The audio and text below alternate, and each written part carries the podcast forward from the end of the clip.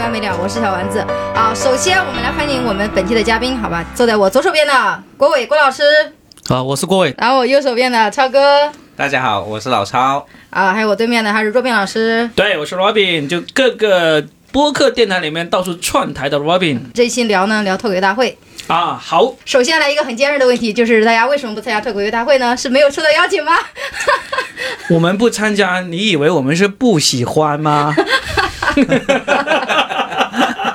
是很多人应该外行的人应该都不知道吧，他们就会觉得，就是你做脱口秀的，肯定明年就要上脱口秀大会。我连我，我这才做多久，都有人说了，今年怎么没有你？ 你知道吗？就是我们给外行的人普及一下，我们这个脱口秀大会它是个，就并不是我们每个人都能去的，对吧？我觉得我们最好是少交一点外行的朋友。其实，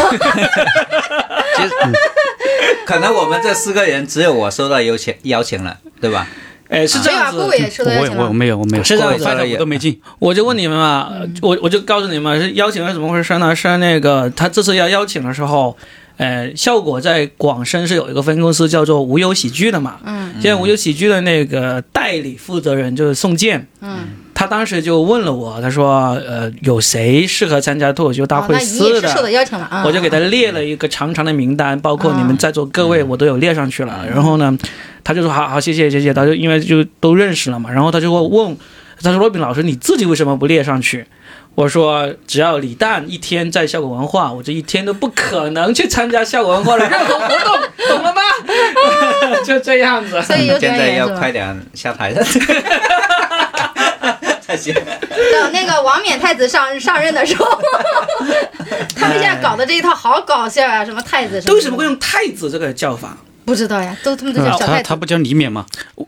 勉励，他是是啊，我们给大家还是给大家观众说一说，就是脱口秀大会第四季呢，刚刚开播了，已经播了四集了，对不对？四期突围赛，对，四期了。然后呢，他上一届脱口秀三的那个总冠军叫王冕，他们就把他放在现场，给他弄了一个高高在上的对宝座。对他坐在那里说：“这个人叫太子王冕。”我当时觉得为什么叫太子，这时候挺挺好奇的。就是我也觉得很好奇，因为他不说他是李诞的弟弟，那弟弟应该是叫皇帝什么的，是 吧？王爷，王爷。嗯，对，那怎么会叫太子？就觉得这不差辈儿了吗？当时觉得特别奇怪。 啊要缓称王啊，在中国称王称霸这种事情是很危险的呀。就是就是，其实效果他现在弄的一些选拔的人，等于其实算是要么是自己有流量的，要么就是他们自己公司的人，等于说自己家弄的一个晚会那种感觉，所以我觉得是理解是这样子的。他确实是有海选的，嗯但只是说第三季海选的时候呢，就搞得声势比较浩大，还弄了一个专门的网上海选的那个节目嘛，对不对？嗯对当当时是疫情，对，海选呃，网上海选也不得不这样做。那这一次脱口秀四是怎么海选的呢？他是，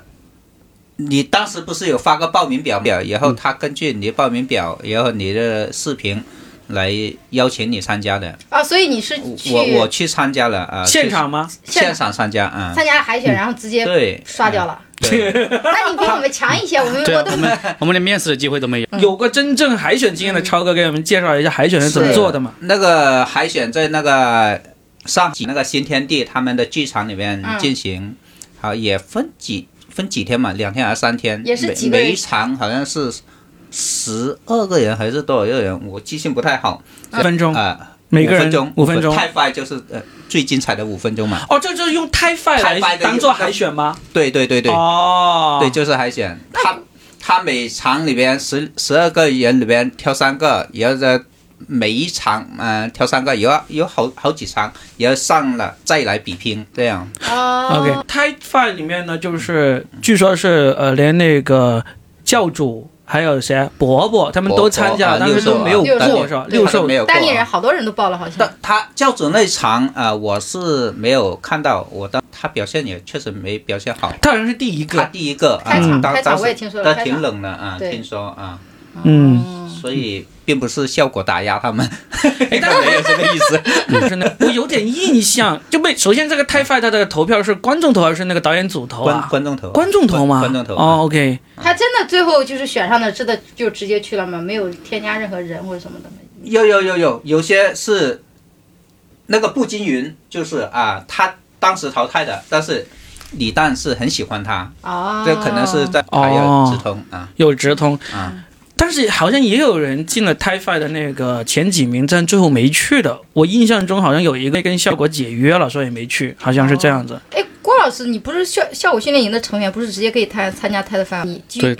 你报名然后才能呃去报这吗名？这两个是完全不相干的。嗯这样赛制这样子，它是前三名是直通，然后他嗯上次比赛的前十六名是不用去比赛的，就是第三季的前十六名。哦哦，对对对对，像陈像露、海源啦、周启墨他们都不需要不呃比赛的，嗯，他们哦呃然后后面的就竞争，在那些就是 TED Fight 里面就是那些就是落选了嘛，再面试一轮，就这些人就上。哎，那我想问一个人，就是上一季的前十六名里面是没有皮球，对不对？有皮球。啊，有皮十六名里面有皮球吗？前十六它分两种，一个是前十六名，还有一个导呃这个编剧，包括梁海源啊，也是编剧，还有琼晓峰也是编剧，作为编剧成员加进去的，包括那个谁小罗，他也也是可以参加，就是他一个编剧组。这个十六个是上一季的还是对这上一季上上三呃第第三季嗯三季的脱口秀三的那个比赛前十六名，以及刚才老邵说了，加上编剧啊是可以参加的。吐槽一下这个赛制吧，好不好？你知道吗？我那天看的时候我特别气愤，你知道吗？我就看到星月、彩铃什么的，我当然我对他们本人没意见，嗯我就觉得，就你知道，本身女生做脱口秀的就很少，为什么星月呀、彩铃呀她们能上还能过？但是很多女演员，就比如说小鹿，就是我觉得很奇怪，你邀请很多跨界的，然后。最关键的是，你邀请的跨界的以后，就比如说那个交警嘛，他们大家会夸说，哎呀，真的很表现很棒。作为一个外行来说，但是我们做脱口秀本来大家都是外行呀，没有人是内行啊，都是慢慢慢慢开始做这个东西的，所以我就理解不了这个，你知道这个评判标准，包括这个赛制。没有，他关键是为了流量嘛，就节目综艺节目一定。对，他有我觉得什么是你不知道呃可以可以星月的理解流量，星月流量很好是啊的。吧？星月他在奇葩说在其他地方红之前，他其实就已经在那个 B 站红了，哦连我这样吗女儿啊、我老婆都是他的粉丝我哦嘛。这这样样子啊真的那我们真是呃我真不知道，真是不知道哎，他嗯在 B 站上有一个号叫做“歪国人研究会”，啊就是专门有一个外国人呢，以色列的一个外国人，他们专门找中国这些讲中文特别好的老外来做的一个号。哦其中里面最红的几个号呢，就是一个就是叫星月，星月是美国的，那么另外一个呢，好像是澳洲的一个男的叫做贝勒泰，嗯还有一个阿根廷的男的叫什么什么什么小乐还是叫什么什么小嗯贝，这些人呢都是。都是讲中文讲的特别溜，然后呢，他们就在中国来做节目，而且他们就跟我们在抖音上遇到那种什么啊，什么都说中国太认真的介绍中国的美食呀，中国他们在中国的生活呀，以及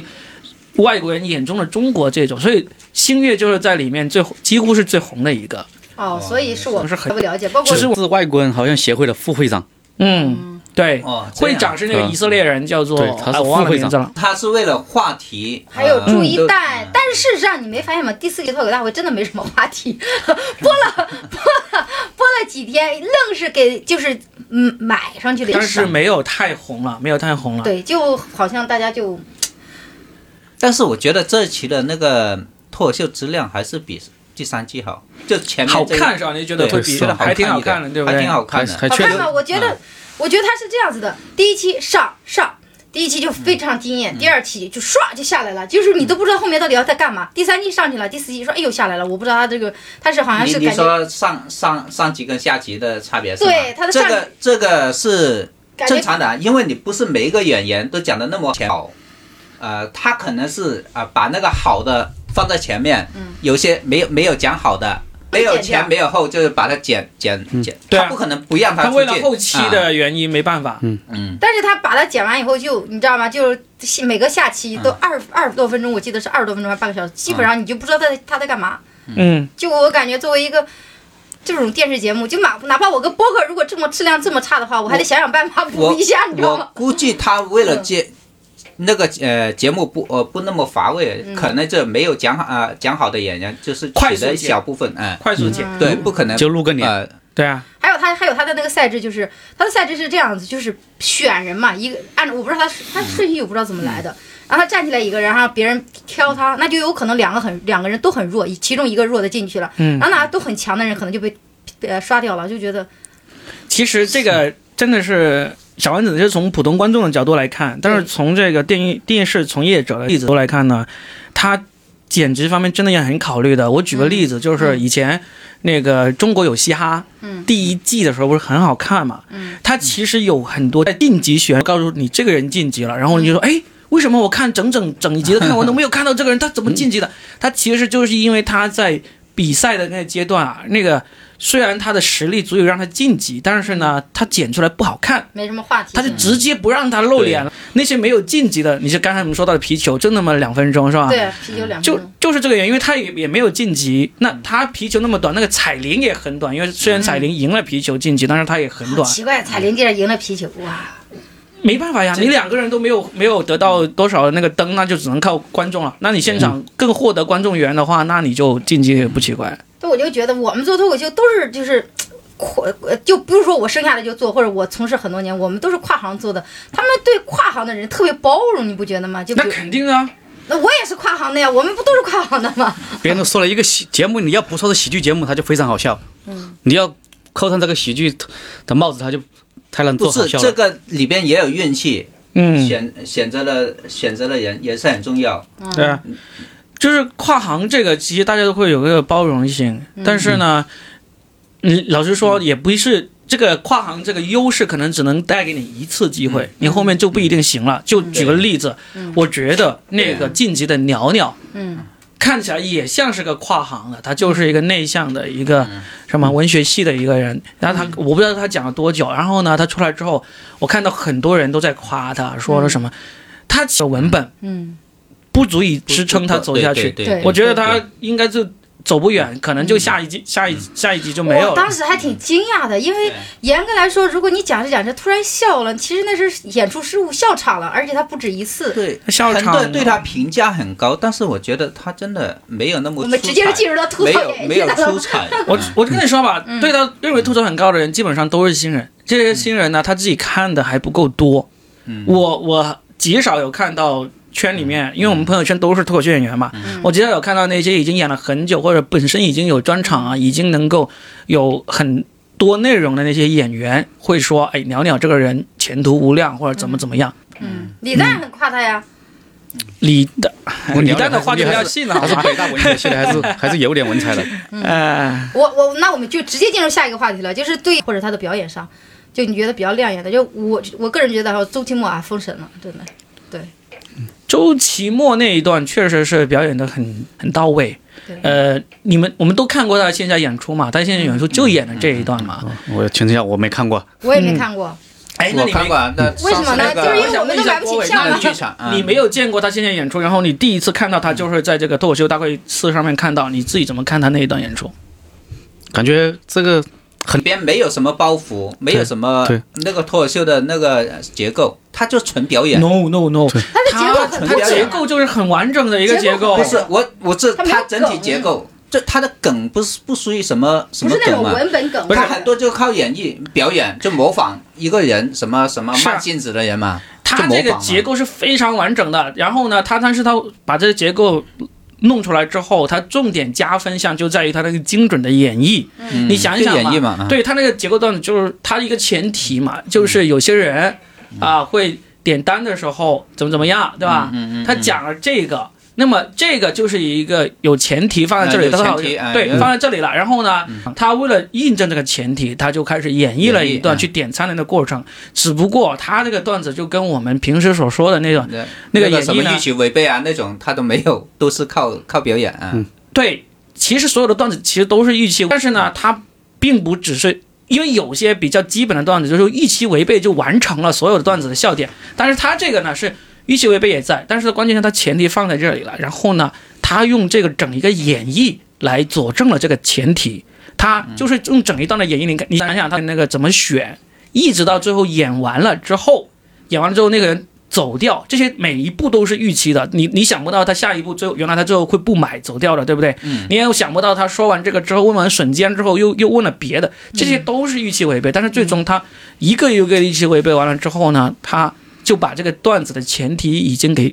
佐证完了。所以很多人在夸他这个的时候，其实是夸不到点的。你不知道他这个段子究竟为什么你会觉得他封神，觉得他牛逼。嗯，你得要从这个行 业、这个技术角度来分析，才知道哦，其实它真正牛逼就在于说它在演绎的过程的精准度。嗯你这个前提很精准的总结出来之后，我又用一个非常精准的演绎对给演绎出 来了。对，他就是那种典型的抠一点点细节，从这个细节上来开始演绎出来的，对很细。 很多人反复看他那一段表演，都是因为他那个演绎已经把整一个场景的画面感在你脑海里面精准的还原出来了。很多人不知道，不知道我说，哎，我为什么觉得他这一段这么好看，这么有意思，就是因为。你很自然的，他把这一段画面植入到了你脑海当中，你甚至有可能会能够想象出来，那个在慢吞吞点单那个人他穿什么衣服，他长什么样子，对，这种是很高级的技巧。但是呢，你说到封神，不见得就是真正的那个封神，只是说在现在这个这个阶段，能够像他那样子把一段，呃。段子演绎到这么精准的人，我们真的是很少见。嗯而周奇墨他其实是从他二零一七年的时候开始演绎他老爸上天猫那一段开始，他就一直在这个精准演绎这一块，嗯，做的已经比我们走得很前去了。嗯，我们很多人都演绎不到那么精准的而这且最些。后还用了一个混合，那个 listen to 叫什么 listen to Listen to 拜 back 啊，listen to 我都 back 是哇，那个那个他。而且他在在这之前，他有一段英文，你知道，一般人如果全部用英文讲那一大段的时候，那个、那个、那个用他是用天津话讲的英语嘛，哇，简直了！总之，他就是这么一点。你看完之后，你就觉得，哎，这个没有太难啊，没有太难啊，这个这个也没有说很先进、很很特别啊。但是周奇墨有一个点我记忆象深刻，他说吃那个笋，他说现在大熊猫，成都的大熊猫都吃辣的笋了，嗯，那个点我就记得那个点，啊啊啊啊啊！大对熊，猫在四川待久了，也能吃吃酸辣粉呢，酸对啊酸辣笋酸死呢。对对对对对这样对，所以其实很多时候我们看完某些人的演出之后，我们就觉得啊，没有很难啊。但实际上，很多时候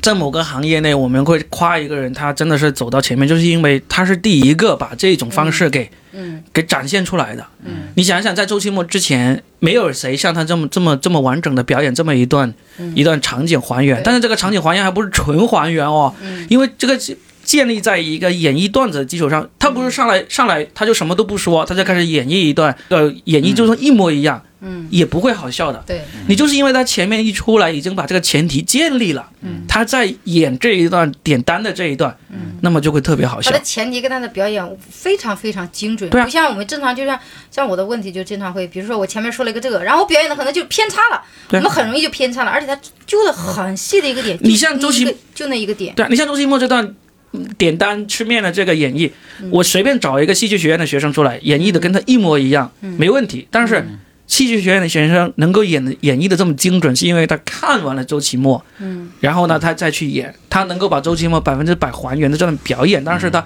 还原不了这个原创性，还原不了前面段子的那个前提论述，这就是不一样的地方。嗯嗯而且一般的话，如果就比如一个段子的你的表演太多，如果不是你反复打磨，就很容易慌，对很容易慌。我嗯我我最近新写了一个段子嘛，很多呈现的地方嘛，我一个地方错了以后，我后面整个人就乱了。一般演员就对是很尬开始演的时候，观众没有反应你就慌嘛。对，一慌，如尤啊果其是有嗯如果文本你还能救一下，如果一表演类的，你就很整个人就慌那儿了，你知道吗？对所以我就感觉他整个人特别稳，他尤其是跟又跟去年那一季比吧，去年那一季比，我就觉得他这今年的这个段子就是状态啊，舞台状态非常稳。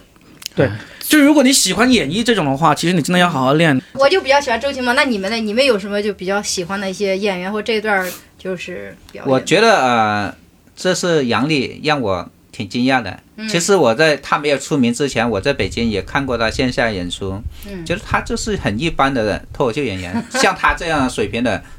北京一抓一大把。嗯，当然沈清安那很都很多这个女演员，第二季还是什什么什么不想相亲我华吗？嗯苏杭都是啊不喜欢吗？当时他这个这个点火了之后，我在还在想他是不是靠运气啊？嗯刚好他运气好，刚好这个有话题，大家都找。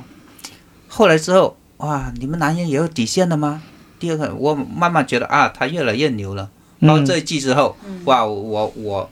你不能随便评价那个男人，你要评价就只能评价成成功功的男男人人。哇，这个我觉得是他越来越把这种这脱口秀那个技巧玩得很不是很技很巧精不是技巧，你没发现他们节目上的东西，他都会用这种观点性的东西去讲，对，嗯不其会实像我们就讲一件不事是都讲完就不知道啥就了是。有观点，我觉得觉得才是脱口秀。嗯，池子之前不是评价说说啊，我不知道脱口秀是怎么样，但一定不是杨笠这样。但是我觉得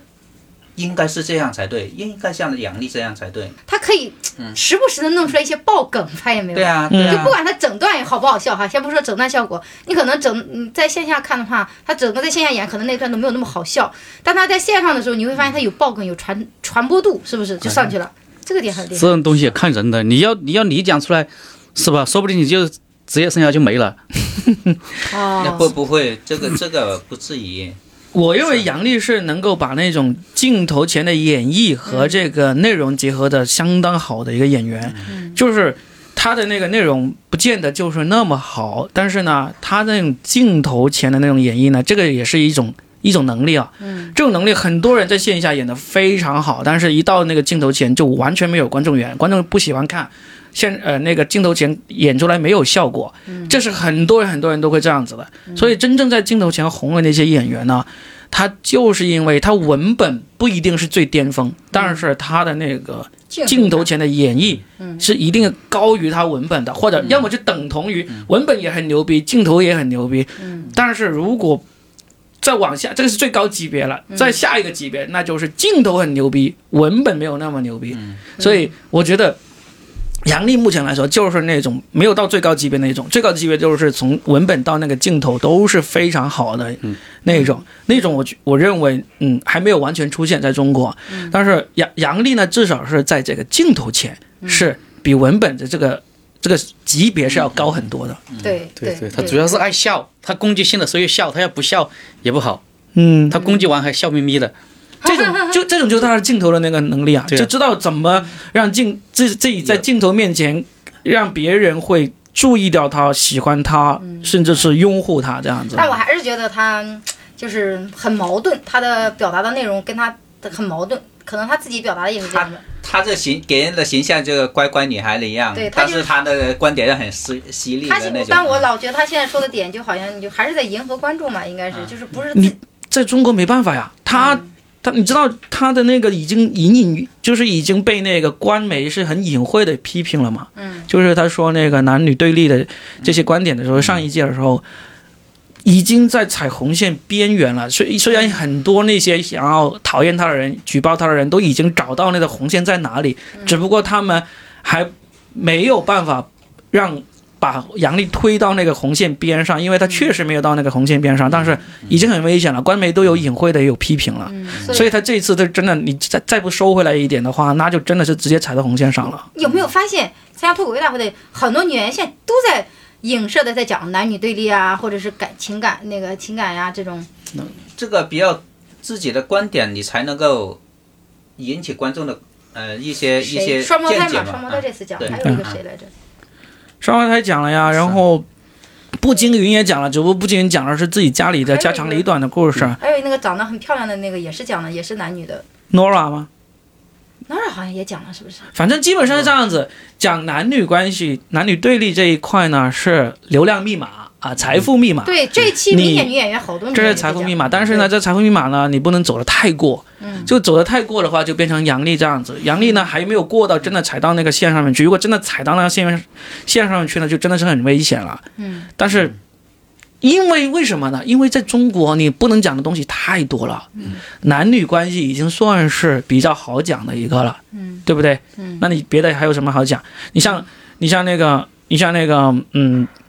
我们所说的能够让引起大家的一个，我们线下很多人说的能够引起大家一个很强烈反应的，嗯，地域歧视，在电视上是一定不能讲的，嗯对对不对？对，所以那你本身我们线下能讲的也不多，嗯但至少地域歧视还是很多人愿意讲。你在电视上也把这一块也砍掉了，那你对能够引起这个讨论的，无非就是男女关系，嗯还有这个。工作上的上下级的关嗯系，还有跟这个父母的这个矛盾的这个关系，对。差不多嗯了。还有什么对？其实线上能讲的真的很很那个，吐槽老婆孩子，对啊 只对啊能吐槽这对啊些。没有多少能嗯对讲，吐了。槽那个我都没有看到，我后来看到那个评论才知道，说小罗不是吐槽那个 女朋友的意外险的，不也被删了吗？就是很很容易就被删掉，就是吧？对，他又哎骂他了，然后就包括步惊云，就发现网友就是中国可能还是这个。嗯